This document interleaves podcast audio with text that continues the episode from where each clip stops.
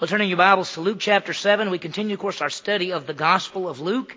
And we're seeing Luke presents Jesus as the perfect man. He is the Son of God who is the Savior, the sacrifice, and the substitute for the sins of the world. Now, what we do, what we're doing is we're seeing the ministry of Christ. He's in the northern part of Israel. He's around the Sea of Galilee, and his headquarters in a city or a town called Capernaum. Now, most of the time, Jesus stays in the northern part of Israel. Sometimes for some feast days or some other special things, he will go down to the south to Jerusalem, that area, but then he usually stays in the northern part. As we continue, we're seeing Jesus is very active in ministry. He has just finished what we call the Sermon on the Mount. He did a great time of teaching. And as we move into chapter 7, we're going to see a great time of action. We're going to see ministry. He is demonstrating who he is, that he indeed is the Son of God, the Savior, and the Messiah of Israel. This morning, chapter 7 is the first, uh, we're going to see the first of four key events. I'm going to get an outline up in just a minute or two, but we're going to see that there are four big events in chapter 7. It's kind of long, it's 50 verses, and we're going to see how this fits together. We get a good look at our Savior, we see his authority. I mean, that's the thing. He shows who he is. The authority is the Son of God, is the King, is, is all of these things, and we'll see it. There's so much we can take from this. We're going to meet a Roman soldier. He's a centurion. And here's the question. What does this soldier think about Jesus? There's some powerful things there. We'll see it as we go through the passage. Well, you know, one of the great truths that we really need to understand from God's Word is that we do not deserve salvation. We do not deserve salvation. God, in His grace to us, gives us salvation in His Son, Jesus Christ. We know we've all sinned and come short of the glory of God. The wages of sin is death. There's none righteous, no, not one. We all like sheep have gone astray, each one their own, our own way. There's not one thing we could ever do to merit or to earn our salvation. We come to God in humility and unworthiness to our God and our Savior, Jesus Christ. We realize Jesus died on the cross, paid for our sins, was buried, and rose again. That He is the Savior and that He offers eternal life simply as a gift by faith. We come to God not based on our worthiness, but based on faith. It is God who so loved the world he gave his son, that whoever would believe, that's the key, believing, would not perish but have eternal life. This morning we're going to see in this passage a man, a Gentile, a Roman soldier, very special man. Jesus even says about him, he says, in, in all of Israel, he has not found someone with this great faith. Now he's talking about a Roman soldier. We'd say, a Roman soldier? We'll see how it fits together. We'd see that this Roman soldier sees Jesus as the one with all authority, and he recognizes that he has to come in humility. And here's a question. How do we come to God for salvation? We come in humility recognizing that our unworthiness, that we come simply by faith in Jesus Christ who died and rose again and gives us eternal life. He is, has the authority to save us. We'll see this as we interact with this passage, as we see this Gentile, this, this Roman soldier as he interacts with Jesus. And it's going to be a little bit strange because truth is, if you look at the passage, Jesus never sees the man and the man never sees Jesus. We'll see how it fits together as we study the passage. It's pretty powerful. Let's remember where we are. Jesus just finished the Sermon on the Mount. Great teaching. Taught them how to live. How to live as those who belong to Jesus Christ. He taught both believers and unbelievers, Jews and Gentiles. It was a huge crowd. In fact, it talked about this great throng of people that were there from all over. We saw the very end last week, the last section in which he said, if you're going to build your life, you have to build your life on the rock. He said, he said, if you listen to my word and obey me, which is to believe in him, he says, you're like a person who built a house and you got a big foundation which is a rock and everything's fine no matter what happens. He said, but if you don't, if you reject me and you don't believe in me, you're like the guy who built a house with no foundation and when the flood comes, it tears everything up. And so we saw that and he ends that he leaves and comes down off that mountain and he goes into Capernaum. We'll see that. What we are seeing in this passage, uh, we saw in Luke 6 and 7 as we put them together. Luke chapter 6, we saw Jesus and his words. That was the Sermon on the Mount. Luke chapter 7, we see Jesus and his actions. There are four big events that we're going to see in, you could say four events, four key events. And the first one deals with authority. In fact, all of them are going to come under the authority of Jesus, but this one deals with his authority to heal. And I think our goal as we study the Bible is to know him, is to know what Christ is like, to know him and to become like him because he is our Savior and he's our Messiah. Well, over the next few weeks, we're going to see these four events. Let me give you the four areas that he's going to talk about. And he's going to talk about authority. He's going to talk about the second one is compassion. The third one is confirming. I'm seeing that. And the last one is rebuking. Four things. let me remind you this: authority. All authority in, in heaven and earth has been given to Jesus Christ. We're going to see that. His compassion. We're going to see His love and His grace. Confirming. We're going to see how that fits together because it deals with John the Baptist. And then His rebuking. And we're going to see He deals with this man. And and and, and I'll give you more details in just a second, but he goes to a Pharisee's home and he has to rebuke him. Let me break down the passage for you to show you this stuff. First of all, in chapter 7, verses 1 through 10, we see his authority to heal. And we talk about a centurion and his slave, and the, the, idea there is his authority over disease. Then in verses 11 through 17, we see his compassion because this widow son has died. And he comes into a city, and as he's coming into the gate of the city, they're coming out to go bury this man. And here's his mama, and she's a widow, and she's weeping, and there's the son, and he's dead. And Jesus stops stops him and shows his authority over death by his compassion. And then the third thing we'll see is in verses 18 through 35, I call it confirming because we see Jesus dealing with doubt because John the Baptist, who's now in prison, who, who is the one that pointed out Jesus as Messiah, is confused and he sends a message by two other guys and says, are you the one to come or should we look for somebody else? Now, we might think Jesus would go, what an idiot. He knows I'm the right one. But that's not what Jesus does. And we'll see he confirms. And then the last one is verses 36 through 50, the rebuking. I call it disgust. And I'll, I'll tell you why in just a second. Because we, we see love and disgust all uh, together because of this Pharisee. Jesus comes into this Pharisee's house. And while Jesus is there, this woman who is a, has a bad reputation, she's done wrong things, she comes in there, she loves Jesus, she kisses his feet, she cries, she pours some oil on his feet. And the man over there, the Pharisee, goes like this. He goes, if he really was a prophet, he would know what kind of woman that was. He's got great disgust for this woman. Jesus has love for this woman. Aren't you glad that when God looks down at us, He didn't go, What a bunch of. You know, He doesn't. He says, I love you more than you can imagine. That's what he does. Well, that's going to be the passage. We'll see it. It'll take us several weeks to go through it. Overall, it's authority. Authority over disease and death and doubt and all of those things. We realize there's a lot in these events. Let me just be honest with you. We're just going to touch the surface of this as we go through it. There's so much here. As you do your own study, of course, and you study through chapter 7 and chapter 8, as you do your own study, you may can go into more detail and, and see some things. Well, let's start with the very first one right here. Luke chapter 7, 1 through 10, we're going to see his authority over disease, and he deals with a centurion, a Roman soldier soldier. As we look at this passage, we're going to meet several people. Now, some we already know. Let me give you the first one. The first one is Jesus. We already know him. We've seen him all the way through the book. He is the Savior. He's the Son of God. He is showing who he is. He's showing that he's come to deal with the sins of mankind. He's come to give his life as a ransom. He has come to be the substitute and the sacrifice for our sins. So what we're seeing in this passage, he's showing the people who he is. The next one we're going to meet is a slave. Now, the truth is we never even get to see the slave. We just know about the slave. He belongs to a Roman soldier and he's about to die and we're going to see what happens there. The third one, third thing, we're going to meet some elders and friends. We actually see who these people are. They are sent by the centurion. They come to Jesus and ask him to help. And then last but not least, the centurion. And the truth is, we never meet him as well. We never see him. Jesus never sees him. He never sees Jesus. And we'll talk about how it all fits together because he believes that Jesus can heal his slave. He believes that. We can learn a lot from this passage. As we look at it, let me raise some things for you to think about, okay? First one is authority. Where did, here's a question to think about, where did the Roman soldier get his authority? With that question, here's the second question. Where does Jesus get his authority? Okay? Second thing we're going to talk about is healing we're going to see how does Jesus heal this slave. Now, we've been watching Jesus through the book, and we've seen that sometimes people would line up and he would touch them. Sometimes he would just say something. Sometimes he would say, just go back and it'll be done. We see that he heals in a lot of different ways. How does he heal the slave this morning as you look at the passage? The third thing is the word worthiness. Because these religious leaders, these elders come to Jesus and say, this centurion is worthy for Jesus to come do this.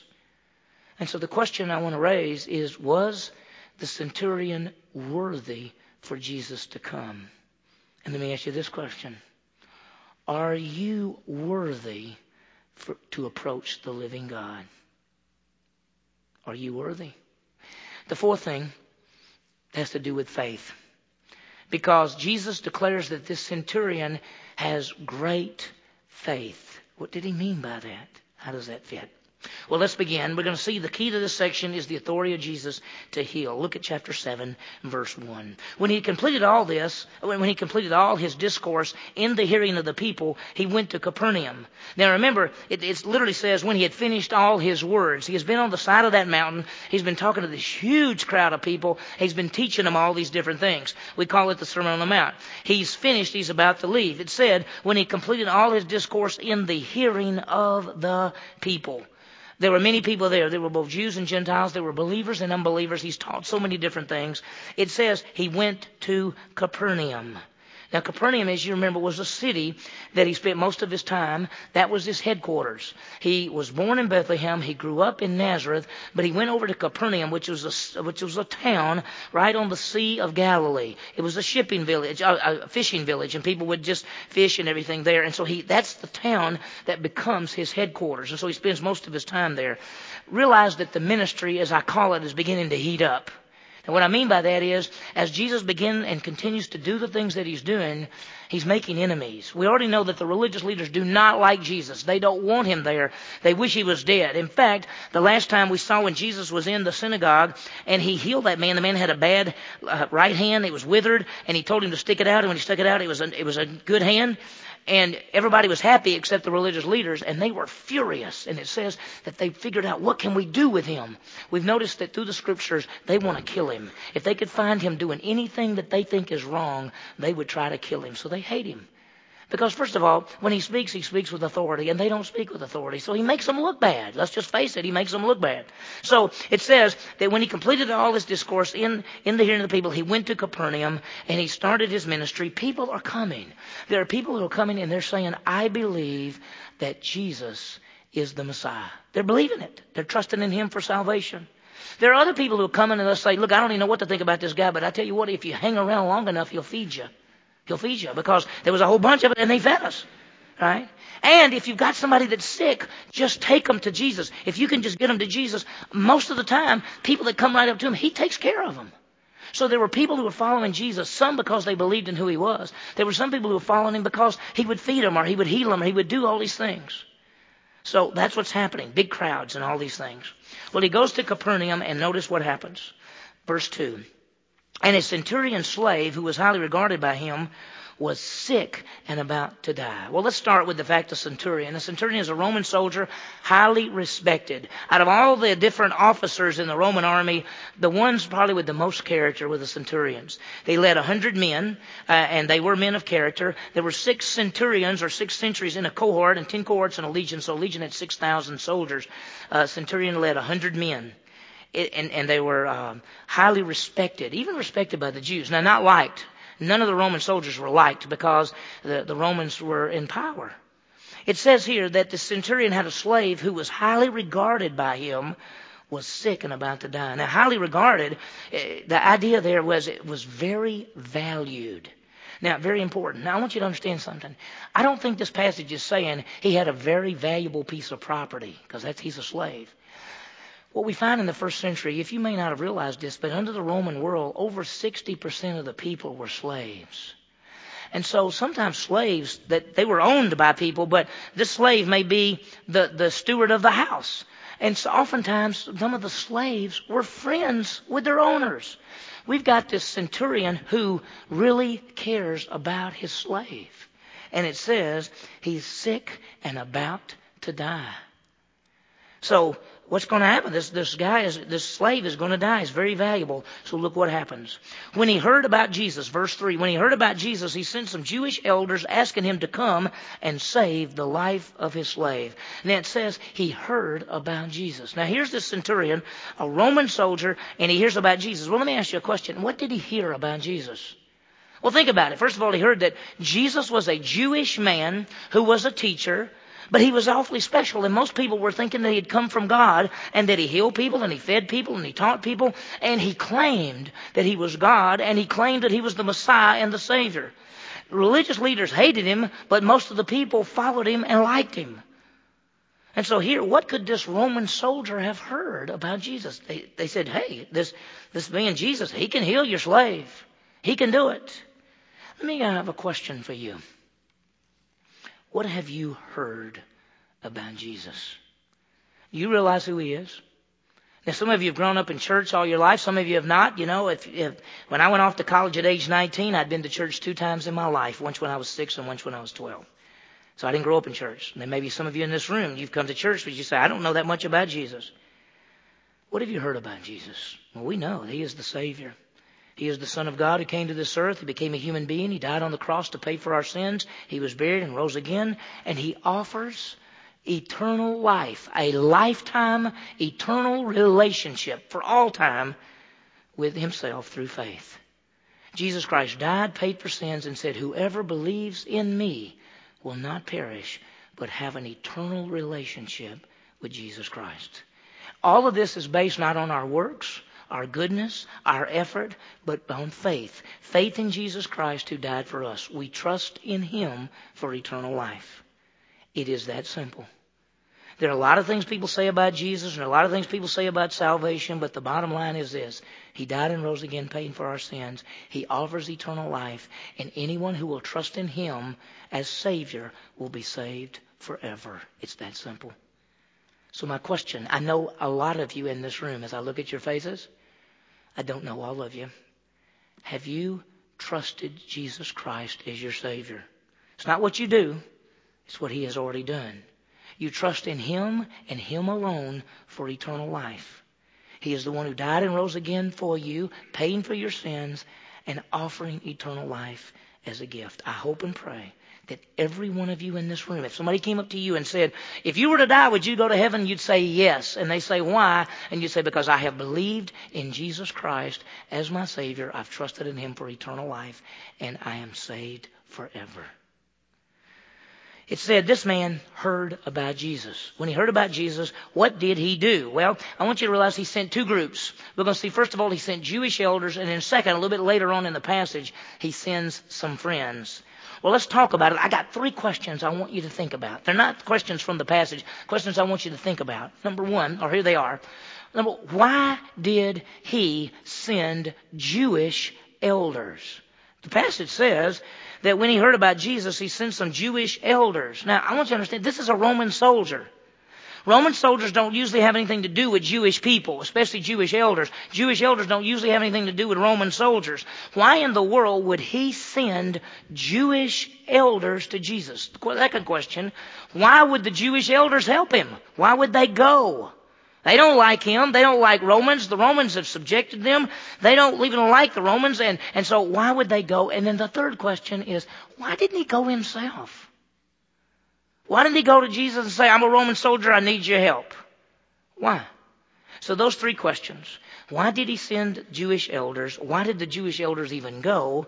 And why didn't he go himself? Well, here's the first question is, why did, why the Jewish elders? Notice what it says. When he heard about Jesus, he sent some Jewish elders asking him to come and save the life of his slave. Well, who are these elders? I want you to understand that usually Romans, they were despised by the Jews, and the Jews were despised by the Romans, and usually Jewish elders wouldn't even talk to a Roman, and a Roman wouldn't even talk to them unless he gave them some kind of order in a local town, in, in usually towns and villages, there were men called the elders. They were the mature men, Jewish men, who were raised up to be the leaders of the town. In the old days, they would sit at the gate of the city and, and handle business. But in, probably at this time, they just, they live in the town and they're considered to be the leaders of the community. He, these are Jewish elders, and, and this man sends them. He says, asking them. He said, he, when they heard about Jesus, he sent some Jewish elders asking him to come and to save the life of his slave. Why would he send them? Well, first of all, passage doesn't tell us, so we're having to speculate. Could it be that this Roman soldier said, Oh, Jesus is a Jewish teacher and he's doing all these things, but he wouldn't listen to me. I'm a Roman. Maybe if I sent some Jewish leaders, maybe if I sent some Jewish elders, they would listen. So he went to some Jewish elders and said, Do me a favor. I want you to go. I want you to talk to Jesus for me. Maybe that's what he thought. We don't know. It doesn't really tell us, but it is very unusual that a Roman soldier would have any contact with Jewish elders. He sends Jewish elders to go to Jesus, and look what he says. They came and they wanted him to come and to save the life of the slave. You know, this Roman soldier may have thought Jesus wouldn't come to him or wouldn't help him. You realize that Jesus cares about all people, Jews, Gentiles, every person and that any human being can come to Jesus at any time about anything. And as I said earlier, if you do not know Jesus Christ as your Savior, right where you're sitting right now, you can believe in Him for eternal life. Well, He sends these Jewish elders asking Him to come. Look what happened, verse 4. When they came to Jesus, they earnestly implored him, saying, He is worthy for you to grant this to him. Now, when, when they came to Jesus, it says they earnestly implored. That means they begged him. Here's some Jewish elders coming to Jesus saying, We got this Roman soldier back here and he really needs your help. His slave is about to die. Would you, would you please come help him? You remember the second question? Why would they come? Why would they want to help a Roman? Why would they do that? Notice what they say about him in verse 4. When they came to Jesus, they earnestly implored him, saying, He is worthy for you to grant this to him. He's worthy. Now, I've got a question for you. Is any human being worthy for God to do anything for them? Any of us in this room worthy that Jesus Christ would die for us, that we'd say, yeah, well, look what I've done. You ought to die for me. You ought to give me eternal life. Look at all that I've done. We've done nothing. In fact, all we like sheep have gone astray each our own way. We're not worthy. There's no human being worthy. No human being worthy to go before God and say, God, because of who I am, I'd like for you to do the following. Now these Jewish elders say, He is worthy. See, God doesn't deal with us on our worthiness because we're unworthy. He deals with us in grace. It's by grace you have been saved. Now, by the way, the word worthy here means to be heavy on the scale. That's what it means in Greek. It means something that's heavy because they're saying he's heavy, man. He's, he's big. He's, he's worthy. That's what they're saying. Now, why would they do this? Well, here's the answer. He's worthy. Why? Because he loves our nation and he built our synagogue. Look at the next verse. He said, He's worthy for you to grant this to Him, for He loves our nation, and it was He who built us our synagogue. Now, this is amazing. He's saying a Roman soldier loves these Jewish people, and He's the one that built their place of worship. Well, think about that. This, most Romans didn't love Jewish people. But here is a Roman soldier who loves Jewish people. Wonder why. You know, could it have been that as he saw the suffering of the Jewish people, the Romans have taken over, there's all kind of all kind of heartache and sadness and everything happening. Could it be that he looked at them and he thought, you know, these poor people, I mean, they it, it's really tough on them. And and and and could he begin to think about the God of Israel and the people of Israel? And could he have begun to find out about the Messiah? Could he have talked some Jewish people? Could his slave been a Jewish person? We don't know. It doesn't say. Could he have been a Jewish person and, and that slave tell him about the God of Israel? Could this man begin to say, well, let, let me know about the God of Israel? Because see, most most Romans they had got to the point where this the paganism and all the the false gods and the pantheon which they worshipped and you know all these gods, it was bankrupt. And maybe he said, you know what I've been believing is junk. You're telling me there's like one God and God has a Savior. Could be he heard this. No telling. But he says he loves the nation. And the second thing is he built the synagogue. Now, in the Greek, it literally says, and he is the one who built the synagogue, not just our synagogue, the synagogue. We find from, the best we can tell from our archaeology is that in, there was one main synagogue in uh, Capernaum. This was built by this man. He had enough money as a Roman soldier that he put money into building the place that the Jewish people worshiped. Could it have been that, that he was believing about the God of Israel and saying, Tell me about this God of Israel. Tell me about this Messiah. Tell me what you're talking about. Could it be that by this time he's heard so much about Jesus that he is beginning to say, maybe, maybe Jesus is the Messiah? The one that I've heard about. Who knows? So why would these Jewish elders go? Because they say he loves our people and he built our synagogue. What does this centurion believe about Jesus? We'll see it in just a minute. Well, can you see it? They come up to Jesus, Jewish leaders, and, and, let me ask you a question. They come up to him and say, We've got this Roman soldier friend. He's a centurion. He has a slave. Slave's about to die. Would you mind coming and healing him? Here's the question I have Did these Jewish elders believe that Jesus could heal him? Doesn't say a thing about it. We don't know. Now, what would Jesus say? Well, it doesn't tell us, but he goes. He's ready to go. Look at the next verse. Now, Jesus started on his way with them. So he's going to go. And it says that when he was not far from the house, the centurion sent friends saying to him, Lord, do not trouble yourself any further. I'm not worthy for you to come under my roof. Now, Jesus started to go with them. I want you to understand that Jesus is going and he's dealing with both Jews and Gentiles. He cares about everybody. It is God who so loved the world. So it says he's not far from the house. Now, what probably happened is somebody came running in and said to the centurion, He's almost here. He's right over there. And the centurion then did something else. He sent a second group. A second group. And that was his friends. And here's the question. Notice the second group, it says, he sent, he, when they were not far from the house, his centurion sent friends and said to him, Lord, don't trouble yourself any further. I am not worthy for you to come under my roof. I want to do two parts here. One is he said, don't trouble yourself any further. What does that mean? Does that mean he sent word to him and said, uh, just stop, don't worry about coming? Uh, he says he's not worthy for you to come into the house, so we'll just let the slave die. Is that what he meant? Don't bother yourself anymore. Don't come. Don't worry about it. No, we're going to find out that's not what he meant. Here's the second thing, though, that's incredible. He says, Lord, don't trouble yourself any further. I am not worthy for you to come under my roof. There's the third question. Why didn't he go himself? Why didn't he go himself? He said, I'm not worthy. I think we've got, he said, I'm not worthy for you to even come under my roof. I'm not worthy for you to come into my house.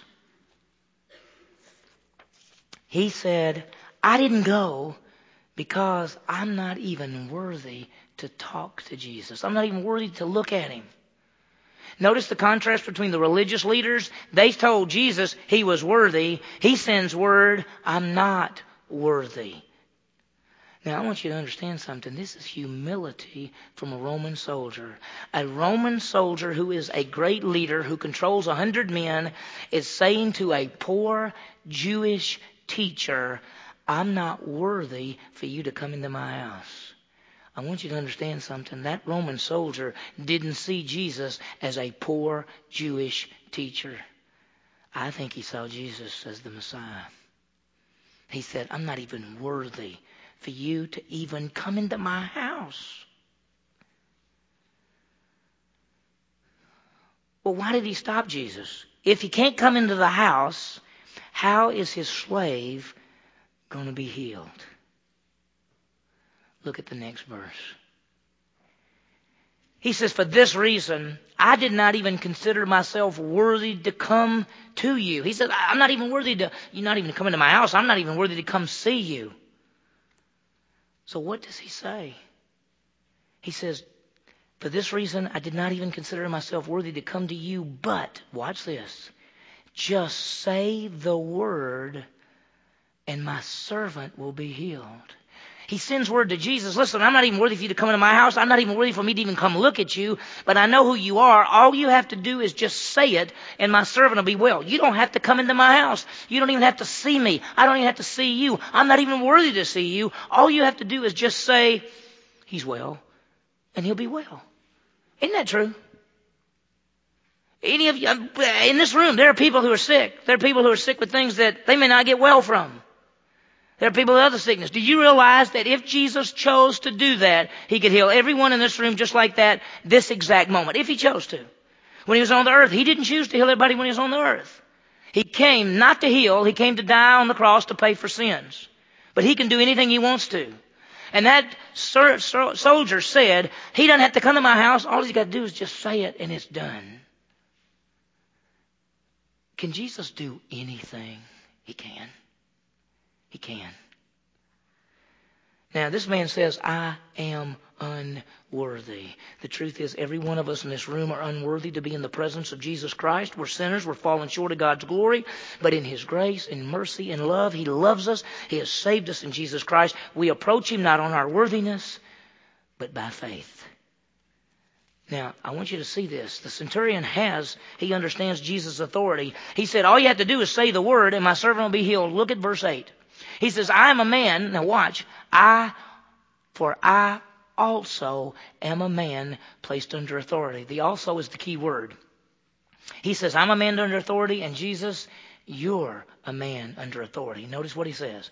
For I'm a man placed under authority with soldiers under me. And I say to this one, go, and he goes, and to another, come, and he comes, and to the slave, do this, and he does it.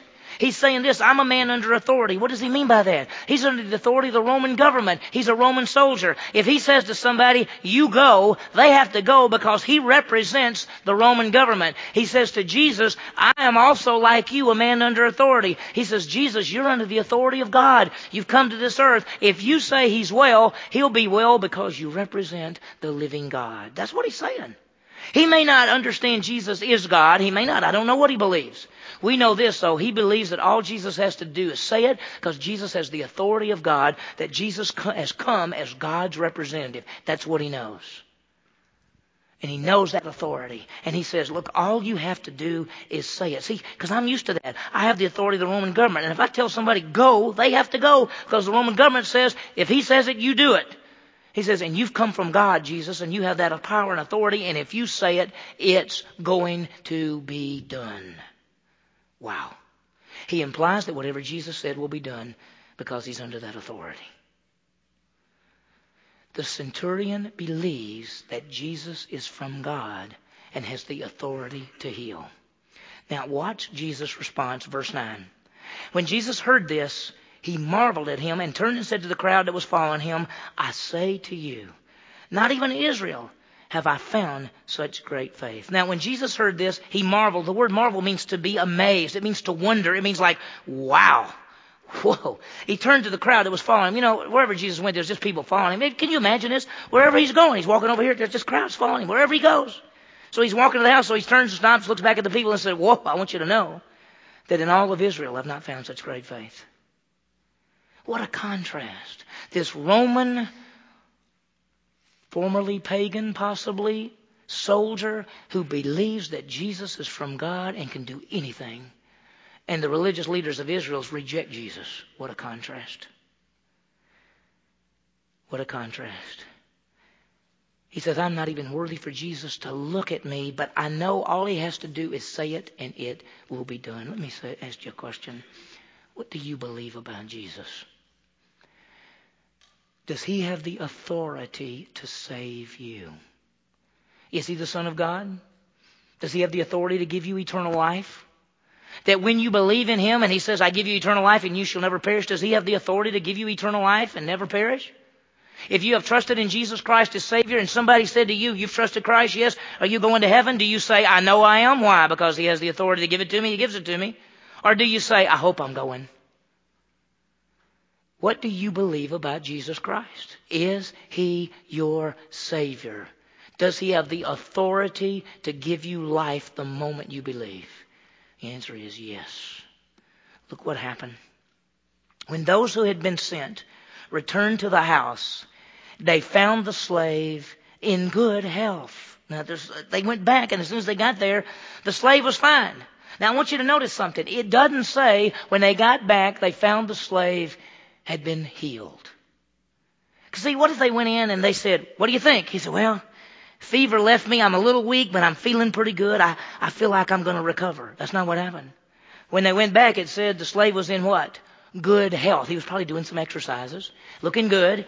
He said, how do you feel? I don't know. I feel great. I feel, I feel good health. I'm just great. See, it wasn't like he just got well. It was he's in good health. It's powerful. Now, how did Jesus do it? Did Jesus say, okay, he's well? Passage doesn't say anything, does it? Passage doesn't say anything. I mean, if Jesus just thought it, it could be done. Jesus could say, heal him as he's healed. He doesn't have to say anything. He doesn't have to touch anything. He doesn't have to go there. He doesn't have to do anything. This passage doesn't tell us anything that he did. Doesn't tell us anything that he said. But we know when they got back there, the guy is in good health. Jesus has all authority to heal. He has all authority to save. He is the Messiah and the Savior. We are not worthy for him to even save us, but in his grace, in his love, and his mercy, he saves us by faith. This is a foreshadow of Jesus dealing with the Gentiles. You realize in the first part of the Gospels, the Gospel of Matthew, Mark, Luke, John, all of them, Jesus goes first to the Jewish people. He's announcing himself as the Messiah. As he gets a little further into it, he deals more with the Gentiles. And then after his death and resurrection, in the Great Commission, he says, Go ye therefore and make disciples of all nations. This is a foreshadow that Jesus is not just a Jewish Savior or the Jewish King. He's the King of Kings and the Lord of Lords, and He's the Savior of the whole world. He's the one who died for every human being and will give eternal life to all who believe in Him. What have we seen? Roman soldiers sent elders and friends to Jesus, ask him to heal his slave. Elders say he's worthy because he loves the Jews and he built the synagogue. Jesus comes, he sends friends and says, Don't even come in. I'm not worthy to even see you. I'm not worthy for you to come into my house. But you got authority. I know authority. All you have to do is say it and it'll be done. And Jesus says, I have not seen such great faith. And when they got there, he was in good health. Let me give you some applications to think about. The first one is this realize that we can approach Jesus Christ simply by faith. It's not our good works. It's not our righteousness. It is faith in Jesus Christ for eternal life. That's the way that we approach Him. A, we are not worthy. There is not one thing in ourselves. We're sinners. We're not righteous. We know who we are. There's nothing in ourselves that we could do to earn God's salvation. The religious leaders in Israel all thought they were self-righteous. They thought they didn't need Jesus. Every one of us in this room who have trusted in Jesus, you came to a point where you said, there's nothing in myself. I have to have my Savior Jesus. He's the only one that can save me. We are unworthy. We need a Savior. B realize that Jesus Christ has all authority. He has the authority to heal. He has the authority to save. He is the Son of God. He died on the cross. He paid for our sin. He is the Savior of Jews and Gentiles, all people. He has the authority to save anyone who will believe in Him. He has the authority to save. That takes us to number three, or C. We come to God in humility and faith. That's the only way we can approach God. It's humility. In the same way that that Roman soldier said, I'm not even worthy to look at him for him to even see me. I'm not even worthy for him to come into my house. We could say, Lord, I'm not worthy for you to save me. I'm not worthy for to be in your presence. But in your grace and mercy, you save me and you let me be with you. We are unworthy. We approach in humility and faith. It is not our works. It is not our worthiness, but is by faith that we come to the living God. Jesus is the one who has all authority to save all who come to him by faith. So may we come to God by humility and faith in Jesus Christ, knowing that we're not worthy of anything that we do or anything that we do, but Jesus Christ has all authority as Savior to give us eternal life. Let's pray. Heavenly Father, what a passage. Thank you for these truths. Thank you for all that is here. Lord, we know that we come to you by faith, that we're not worthy. It's not our works or righteousness or goodness, that, that we don't deserve anything. And yet, in your grace and mercy, in all authority that you have as the King of Kings, the Lord of Lords, the Savior, the Creator, Redeemer, Sustainer, Provider, Protector, you are everything. You came, died for us, paid for sin, and you give us eternal life when we come to you in humility and faith, recognizing that we're unable to save ourselves and that you are the Savior and that we trust in Jesus Christ and in Him alone. Thank you, Lord, for these truths. Thank you for this. Lord, use us, use us as we spread out this community this week to tell people about the good news of the death and resurrection of Jesus Christ, who has the authority to save all who believe. We ask this in Jesus' name. Amen.